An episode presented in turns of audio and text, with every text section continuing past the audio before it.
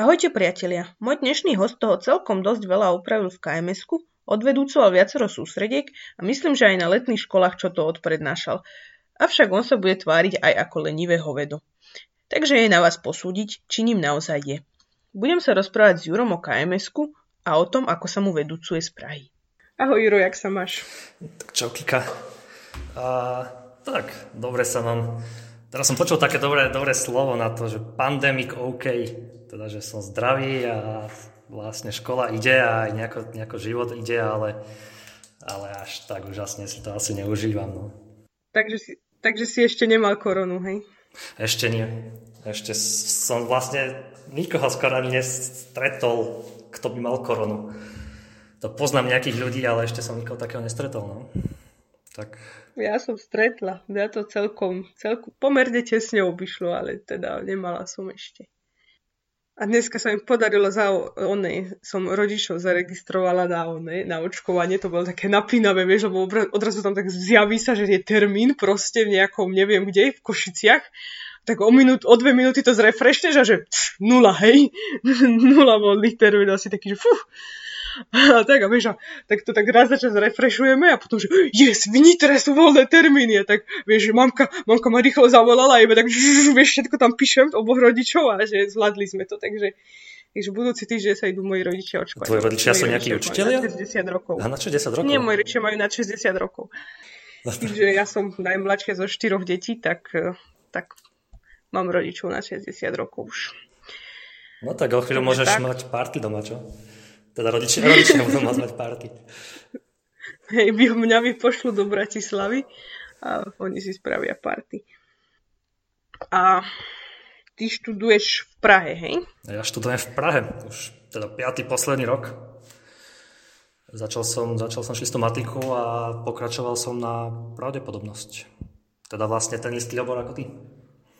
Hej, no, som si tak uvedomila, že úplne po mne opakuješ. Tiež som bola, že čistá matika a potom paštika. No. Len teda ja som Až na to, že in, iná krajina, no. Však to je do, do, dokonalý sa... postup. Dokonal, akože ja som spokojná s mojim výberom, zjavne aj ty, takže odporúčame. Presne tak. No. A ako sa ti páči v Prahe? Tak momentálne to nie je moc lepšie ako v Bratislave. Som zavretý, zavretý buď na jednej koleji, alebo tak ja, ja som na koleji zavretý a v Bratislave sú ľudia zavretí na intráku, takže Ale tak ináč, ináč sa to mám dobre, no. A neľutujem, že som šiel. A ty aj pracuješ, tuším, popri škole, či? No, tak trochu. Um, vlastne diplomovku píšem momentálne a tu píšem na Akadémii vied. Českej mm-hmm. Akadémii vied, nie slovenskej. A e, popri tom, akože som tam aj nejako zamestnaný a, a oficiálne som nejaký research assistant No, čo to presne znamená, je, že nejako pomáham s výskumom tomu profesorovi, u ktorého som a, u neho píšem diplomovku a tak. A o čom píšeš diplomovku? Či to je také, že keď to povieš, tak nikto tomu nebude rozumieť? A v skutočnosti je to, je to zrozumiteľné. A je to o kauzalitách, teda také klasické príslovie je, že korelácia nie je kauzalita. A ja to nejako matematicky opisujem a dokazujem. A keď neviem, čo je ani korelácia, tak vy k tomu niečo povieš. mm, tak ako, čo zapričinuje čo? Teda to je taká nejaká, no čo ja viem, ako sa to dá rozumne opísať, aby, aby to hoci kto vedel pochopiť, to je ťažké.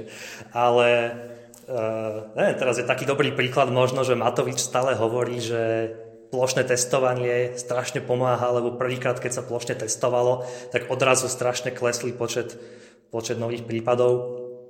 Tak ako na to sa dá povedať, že korelácia nie je kauzalita, pretože napríklad vtedy bol aj, aj tvrdší lockdown sa začal, takže toto je niečo, síce veľmi iné ako ja robím, ale toto je tá pointa korelácia kauzalita. Mm-hmm. Takže v podstate, že to, že bolo to plošné testovanie, tak asi, asi nie vďaka tomu sa tá krivka akože išla strmo dole, ale skôr asi kvôli tomu lockdownu, hej, že... No tak to ja samozrejme povedať neviem, ale... Asi nie, no. Iba, iba hovorím, že tá možnosť tam je a povedať niečo rovno iba z týchto dát sa moc nedá. No.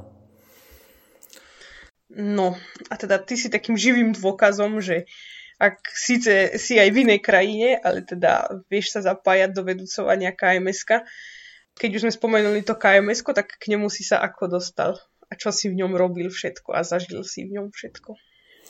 Tak ako som sa dostal ku kms ja som taký uh, klasický prípad asi. Ja som chodil na Gamču a začal som proste niekedy v sekunde, či keď riešili riešky, takisto ako asi 20 mojich spolužiakov. A som ich riešil a to tak potom nejako plynulo prejde na to, že riešiš akms To už ide tak ruka v ruke.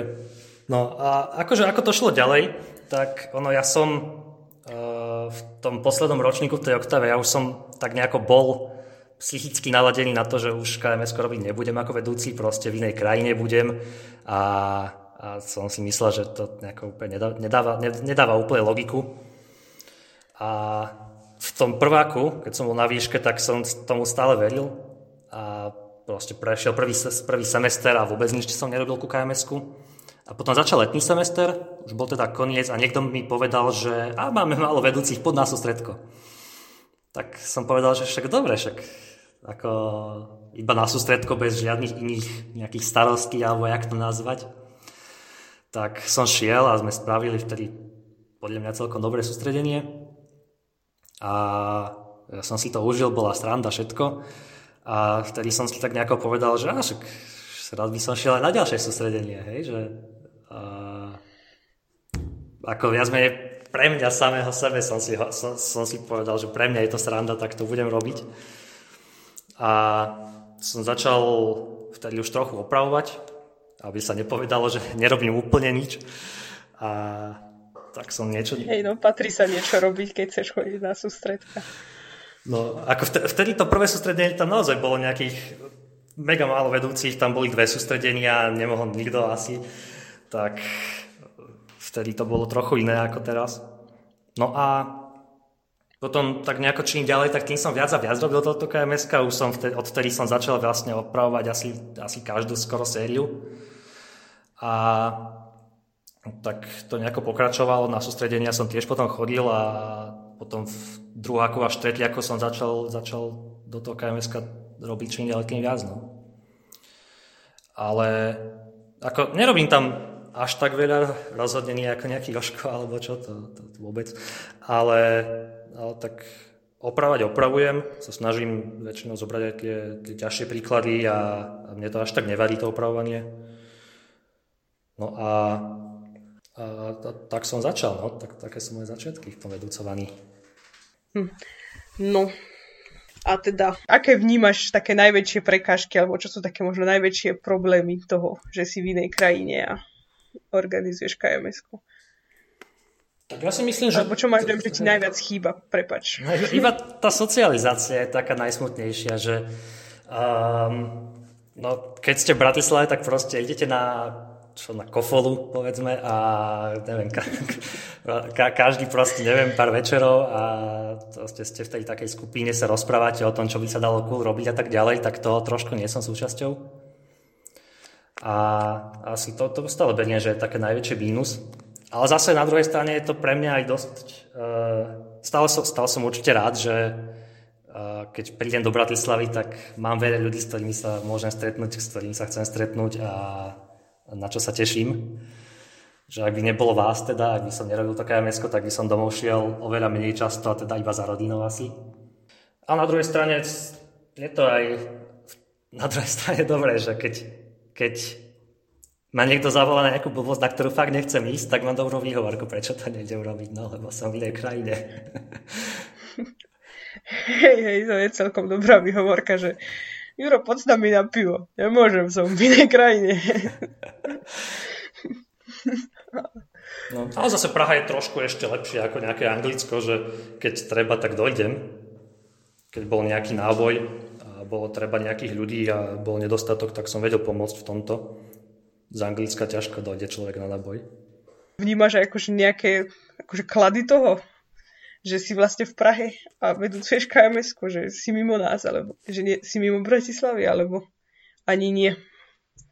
No, klady sú stále ako rovnaké, ako keď si v Bratislave, že môžeš proste pomáhať uh, celému trojstenu, môžeš ísť na sústredenia, čo je cool vec. A v skutočnosti aj na tej príprave sústredenia možno budem znieť trošku ako hovado, alebo jak to povedať, ale tým, že na tie sústredenia, tie proste prípravné uh, koly, čo sme mávali a ako proste pripravujeme, tak je to také praktickejšie trochu to robiť celé online lebo to ušetrí dosť veľa času. A ja som rovno ako keby telefonoval s tými ľuďmi, s ktorými mám hry a ktoré proste pripravujem a tak ďalej.